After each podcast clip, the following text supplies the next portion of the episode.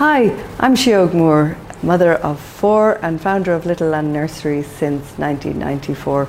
I've been asked to talk to you this morning about sibling rivalry and how to prevent it. So I've got a little bit of experience in this area. My children told me at the weekend what they remembered about growing up as children in our home and how they became best friends.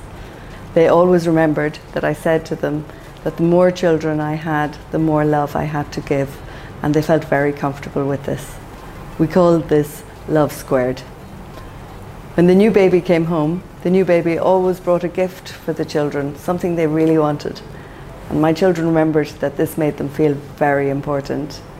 This is one of the key things to help your children feel really important, to help them feel listened to. At birthdays, my children always really enjoyed celebrating their siblings' birthdays because they were allowed to bring one special friend to the birthday party. And this was a great privilege because birthdays were very important and they felt that they were part of a very special family. So, things you can do as parents to help your children really feel valued and enjoy each other's company is to listen to their individual concerns, their individual needs, and respond to them not to compare them. When children are compared with each other, they don't feel quite up to the mark. Help them to work out solutions. Don't provide all the solutions for them. Ask them questions about what they think would happen if they did something in that way or in another way. Allow them all of their feelings. All feelings are important, all feelings are good. Even if they're crying and they're angry in nursery, we never say, stop crying, don't cry. We say, I see you're sad, or I see you're angry. I can, I'm sitting here with you, I will stay with you. What do you need?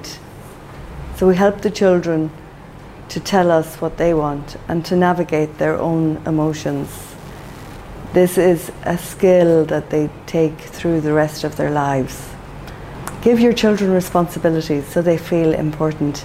Let them help you with their snack boxes, with sorting out their clothes, with deciding what to do next. Uh, let them choose their books to read at night time. I hope this helps you and helps your children become best friends. If you like educational videos, please hit the subscribe button below. And if you would like to add any of your comments or experiences to help other parents, please add in the comments below and we will get back to you. Thank you.